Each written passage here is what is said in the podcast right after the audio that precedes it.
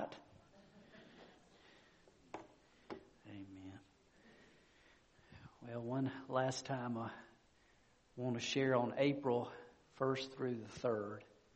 There are several of us who are planning on going to Greensboro to be part of a renewal weekend where the emphasis is on prayer. And so if you're interested in, in joining us and getting a taste of a renewal weekend, which we plan on having a renewal weekend here in September, um, encourage you to pray about that. We're going to leave Friday afternoon and come back Saturday night. Be a blessing. But we'll get into uh, get into our uh, sermon this morning. Titled this one "Hope Beyond the Battle," and we're in First Peter chapter five, and our passage is verses eight through eleven. And I'm going to ask you, in honor of our God, to stand as I read from His Word.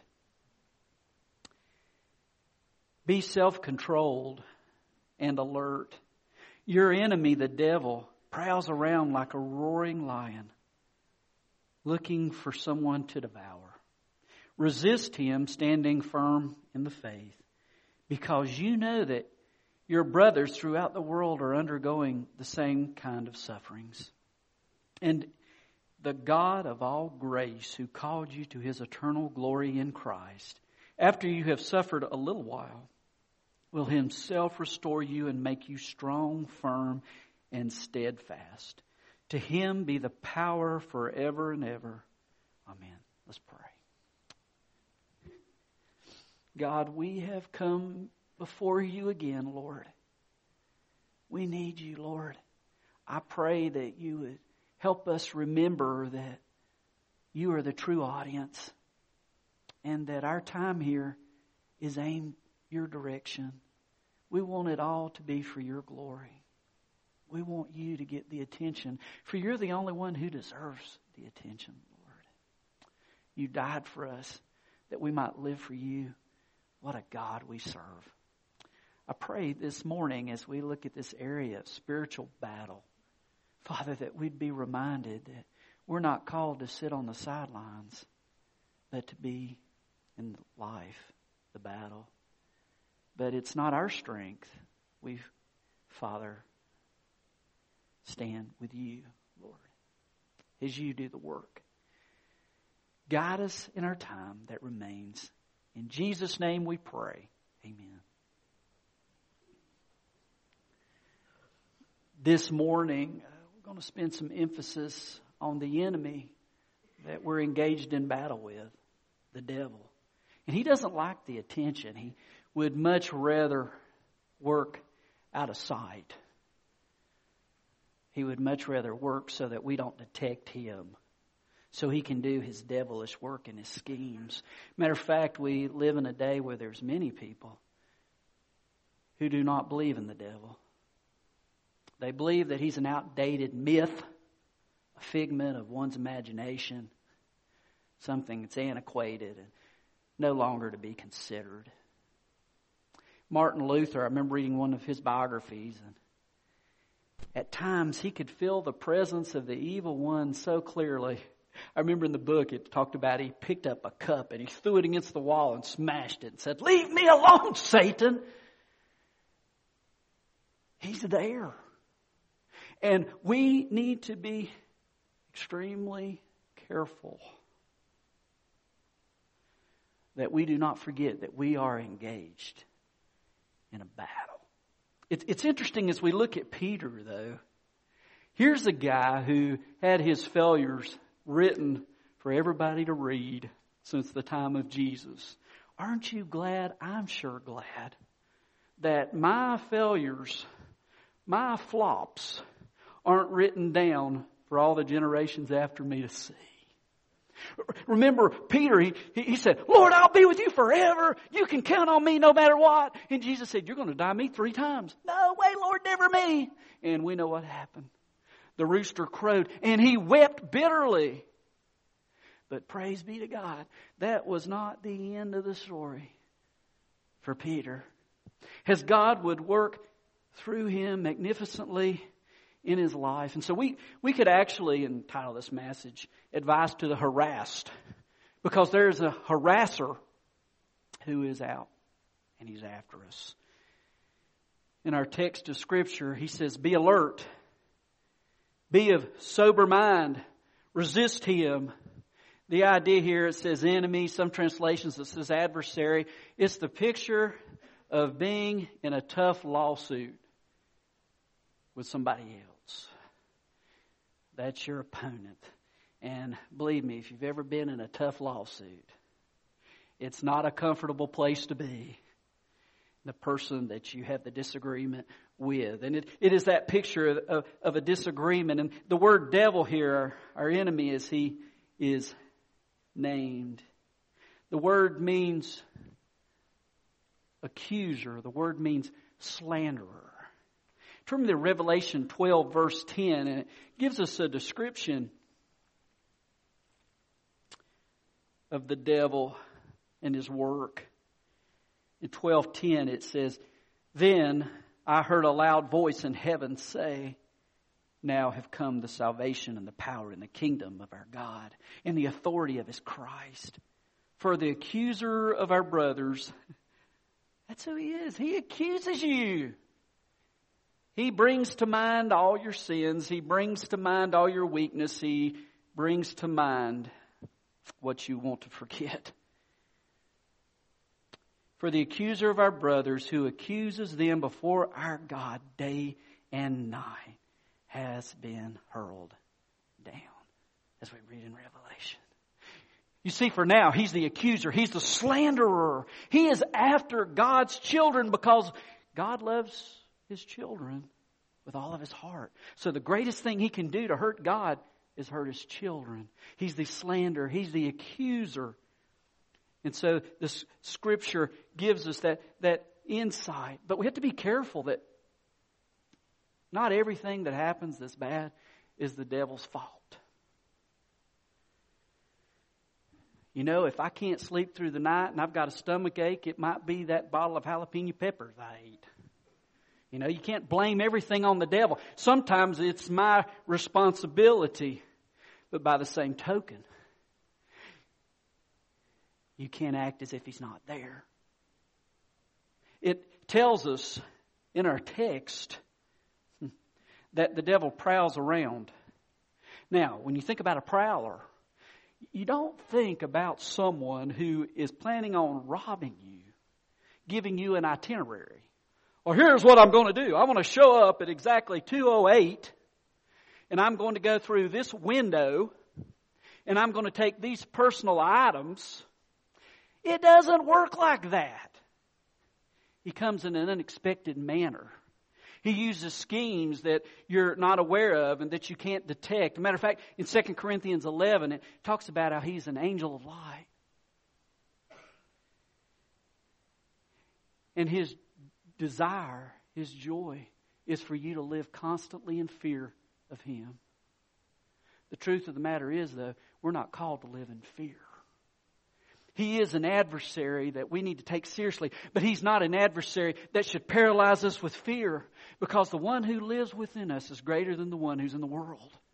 He is the conqueror. He is, he is the one who gives us strength. And, and notice as it says here in our text, as it describes him, he says he prowls around like a roaring lion looking for someone to devour. He wants to destroy your life. He wants to destroy your witness if you haven't come to Christ, He wants to keep you from finding God's forgiveness, His mercy, His salvation, the fact that God wants you in His family, that He loves you with all His heart. He does not want you to hear that, and He does not want you to respond. And if you have responded to Him, He wants to totally devastate your witness. He doesn't want anybody to listen and say, that person has no credibility. Look what He has done. That's His heart. That's His goal. That's what He is up to. Looking for someone to devour, and we're called to resist him. There's a verse I often think of that's in James 4, verse uh, 7, I believe. He says, Submit yourselves then to God, resist the devil, and he will flee from you. To resist him, we must first look to God before we look at him. And I want to look at some things here just quickly that resisting the devil is not. First, resisting the devil does not mean attacking him. It does not mean that we have this confidence that he's nothing. I'm going to tackle him and he can't do a thing with me. I'm super Christian. No way. Listen to this in Acts 19, 13 through 16, an account. It says some Jews who went around driving out evil spirits tried to invoke the name of the Lord Jesus over those who were demon possessed, they would say, In the name of the Jesus whom Paul preaches, I command you to come out. Seven sons of Sceva, a Jewish chief priest, were doing this. One day the evil spirit answered them, Jesus I know, and Paul I know about, but who are you? Then the man who had the evil spirit jumped on them and overpowered them all. He gave them such a beating that they ran out of the house naked and bleeding. Now, we don't attack him in our confidence, not overconfidence. It comes only in God confidence.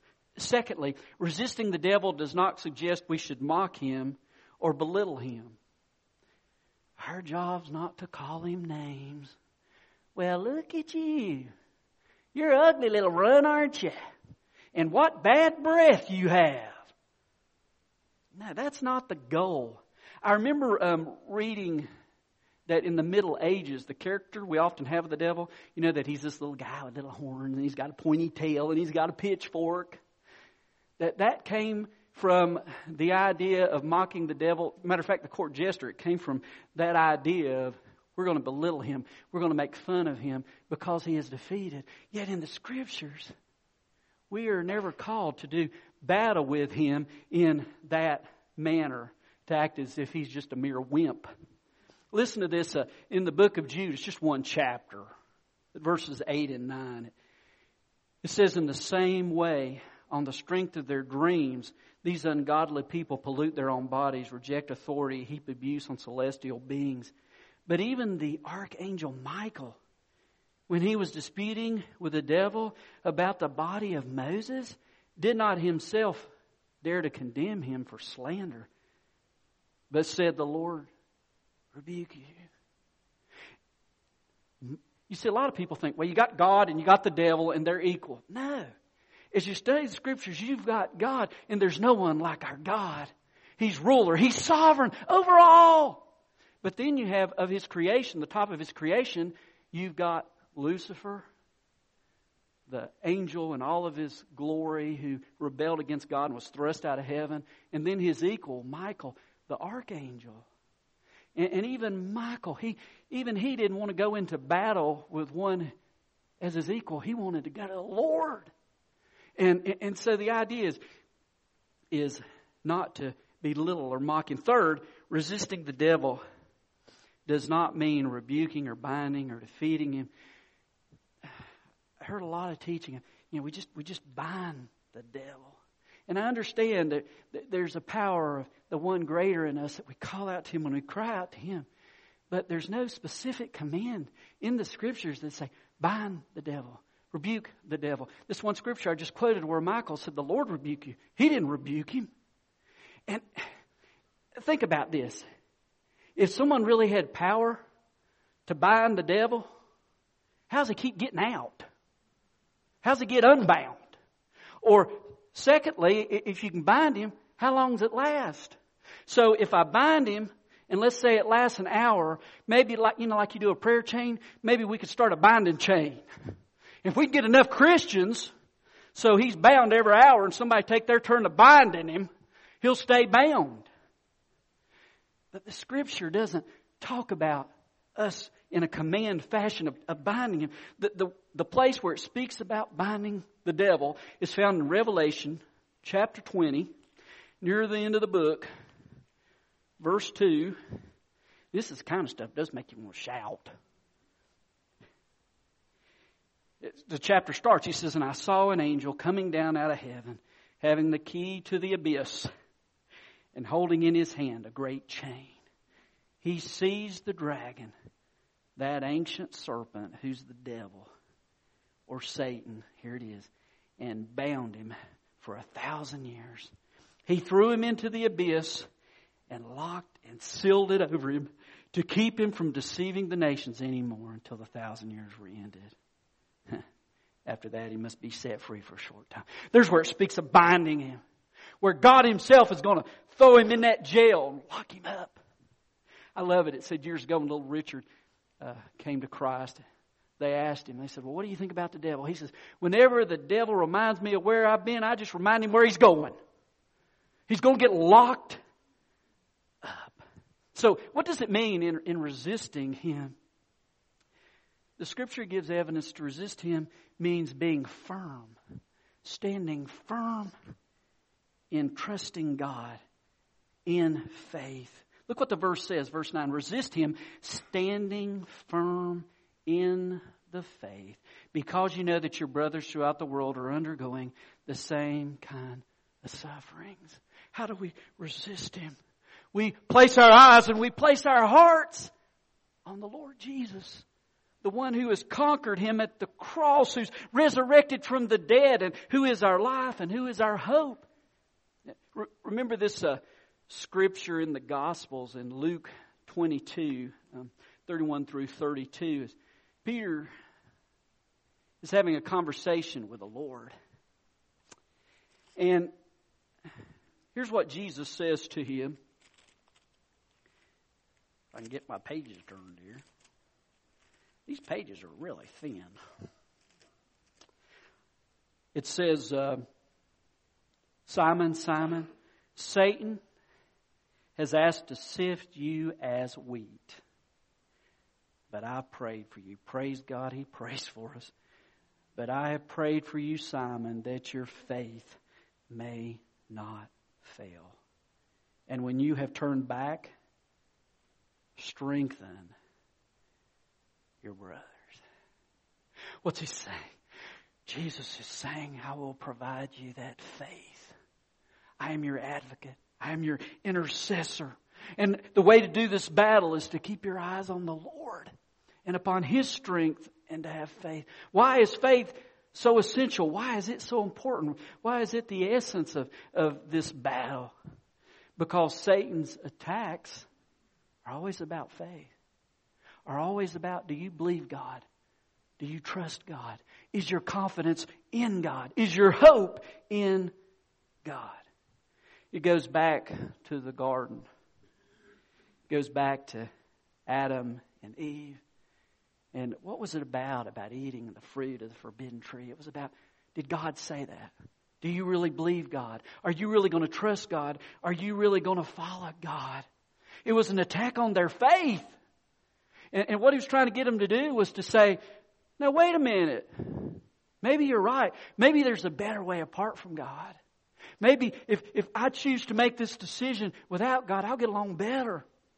That was the temptation, and that was what was so awful was they broke off from God and His will and His heart. Makes me think of Psalm 10:4. The verse says, "In His pride, the wicked does not seek him. In all his thoughts, there is no room for God. In his pride. This is, this is where that all goes back to. What happens in our pride? There's no room for God. Hey, where God is, there's humility. There's a submission. There's listening. There's a willingness to follow. But where pride is, it's shut down. God, I've got my thing going on and I don't have room for you. No thoughts about you, God. In all his thoughts, there's no room for God. Now, as he says resist him here, there's not a picture. There's not a picture of fear. There, there, there's a picture here of keeping our eyes upon the one that we can trust, the one who can save us, the one who is our hope. And yes, it is an exhausting battle. It is a fierce battle. But we're not alone. Says others all around the world are facing the same kind of sufferings. And I love this in verse 10 as he gives a description. He says, in the God of all grace. I love it. All grace. Hey, it's not just a drop. It's not just a drink. His grace is poured on us. It's a waterfall. It's an ocean of constant grace. That's the God we have. That's the grace He provides. The God of all grace who called you to His eternal glory in Christ. You know, I love the picture of handpicked. You think about it. Spiritually, you might think, I'm a runt. I'm a nobody. I'm a weakling. But you know what's great? He picked me. He handpicked me. He said, Hey, you over there, you're on my side. Come over here. He's the God who chose you. if you've given your heart to Christ, He's the God that handpicked you. It says, After you have suffered a little while, will Himself restore you and make you strong, firm, and steadfast. That great. Notice uh, what he's going to do. He says, they're suffering, but inevitably, what is going to happen? What is the final word? What will he do in us? I love it. Look what he says. Will himself restore you It's not how tight I hold God, it's how tight He's holding me. He is the one who will restore me. The devil accuses, the devil slanders. He says, remember this. Remember when you did that. And he keeps bringing it back and you can't rest and you, you can't sleep. But guess what? It's never been about me and it's never been about you. It's about the one who restores. That's what the gospel's about. He restores. he makes it right. He makes you strong even when you feel weak. I love this. It says He makes you firm. A firm foundation. We love to sing that song. It's not a, a shaky foundation. Doesn't have a bunch of cracks in it. It's not about to break beneath us because it's the foundation of Jesus Christ upon which no other foundation can be laid that lasts. It's that foundation. And steadfast. In other words, you'll be able to keep keeping on. And whenever I think about perseverance, I always think about what Charles Spurgeon said about that snail heading to the ark.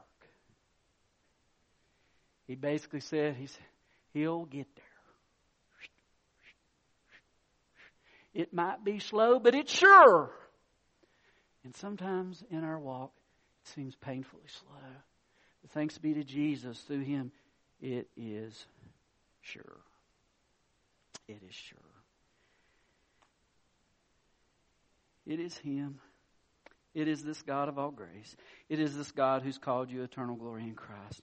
It is this God that although we suffer for a while now, although we are in battle with the enemy, with this adversary, with this accuser, this slanderer, He will restore. He will make strong.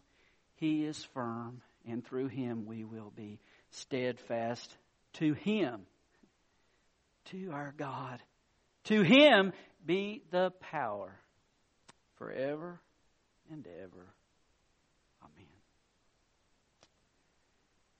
The early American Indians had a uh, unique practice of training the boys, turning them into uh, man, men, that transition to manhood. And on the night of a boy's 13th birthday, after he had received many hands on lessons from his dad on hunting and being able to survive out in the wild, to scout and to fish, and all those necessary skills that you learn. There was one final test. The boy was placed in the dense forest all alone by himself to survive. And you got to understand the fears had to be intense because he's by himself. He's far away from the village. His parents aren't there. It's so dark. You know, it can be so dark you can't see hardly in front of you. You know, there were no street lamps out there in the middle of the woods. It's dark. And every noise every sound of a wild animal. You're thinking, what is that? Can't see. Is it going to eat me? Is it hungry? The fear. But here's the beauty of it. Although every time he heard a twig snap, he, he was afraid what it was. As soon as the dawn broke and the first rays of sunlight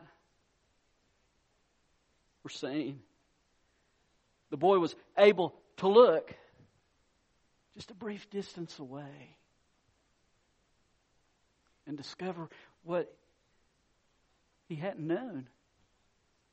His father had been standing just a few trees away with his bow at his side, ready in case he was needed to protect his son. He was never alone. Although the boy was afraid and although the boy thought, how am I going to make it through the night? He was never alone. His dad was there. And he was safe. Because his dad was there. Let me tell you, we are in a battle, guys. The devil is real and hell is hot and he's on the warpath because he wants to keep people away from the living God who loves and saves and redeems. And he wants to take God's people and ruin the testimony of his people. So, so, so the gospel doesn't get out. So it's a battle. But let me tell you something. Our Father's watching. And he loves you. And he's always inviting you to come close. Let's pray. Father, uh, we're all a mess, Lord. We desperately need you. Father, there are possibly some here today who have heard about you, but for whatever reason, Lord, they have not entered the family of God. They have not said, uh, Boy, I, I need help. I need God. I need Him to enter my life. I need Him to forgive me. I, I need Him to hold me by the hand, to walk with me through this rough life. He invites, and maybe today someone here is ready to say, Jesus, forgive me, enter my life, be my Redeemer, save me. What a great, great work of God that is. And I pray if anyone here is there, just ask God. Just say, God, I need you. Enter my life. Upon the perfect work of Jesus at the cross and the fact that he's risen from the grave, he is the one. The one in the middle that brings man and God together. If you're there, just say, Jesus, I need you. Forgive me, enter. I turn from my sin and turn to you. And then there are others, Father, those of us who uh, eh, we just, Lord, we're just not engaged. We have forgotten the enemy is working. He's, the, the Bible says he has schemes, and in Ephesians 6, it tells us a whole list of armor. And, and that we're to take our stand against those evil schemes. And Father, uh, just renew our faith. Help us to put on that armor, to look to you, and to remember, Father, that what really matters and what really lasts is the gospel. So much of what we live for is temporal, but you are eternal. Just work on our hearts, Lord. We are about to have this time we call invitation or response, and I just ask that you'd work in our hearts, Lord. Whether it's to come to this altar and pray, or whether it's to make a decision for you right where we stand privately, or whether it's to make a decision for you before the body of Christ and to say, you know, Jesus said, uh, anyone who really trusts me will not be ashamed of me and my words. Maybe you want to let that be known to the people of God today.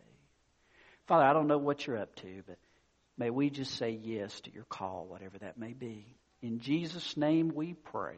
Amen.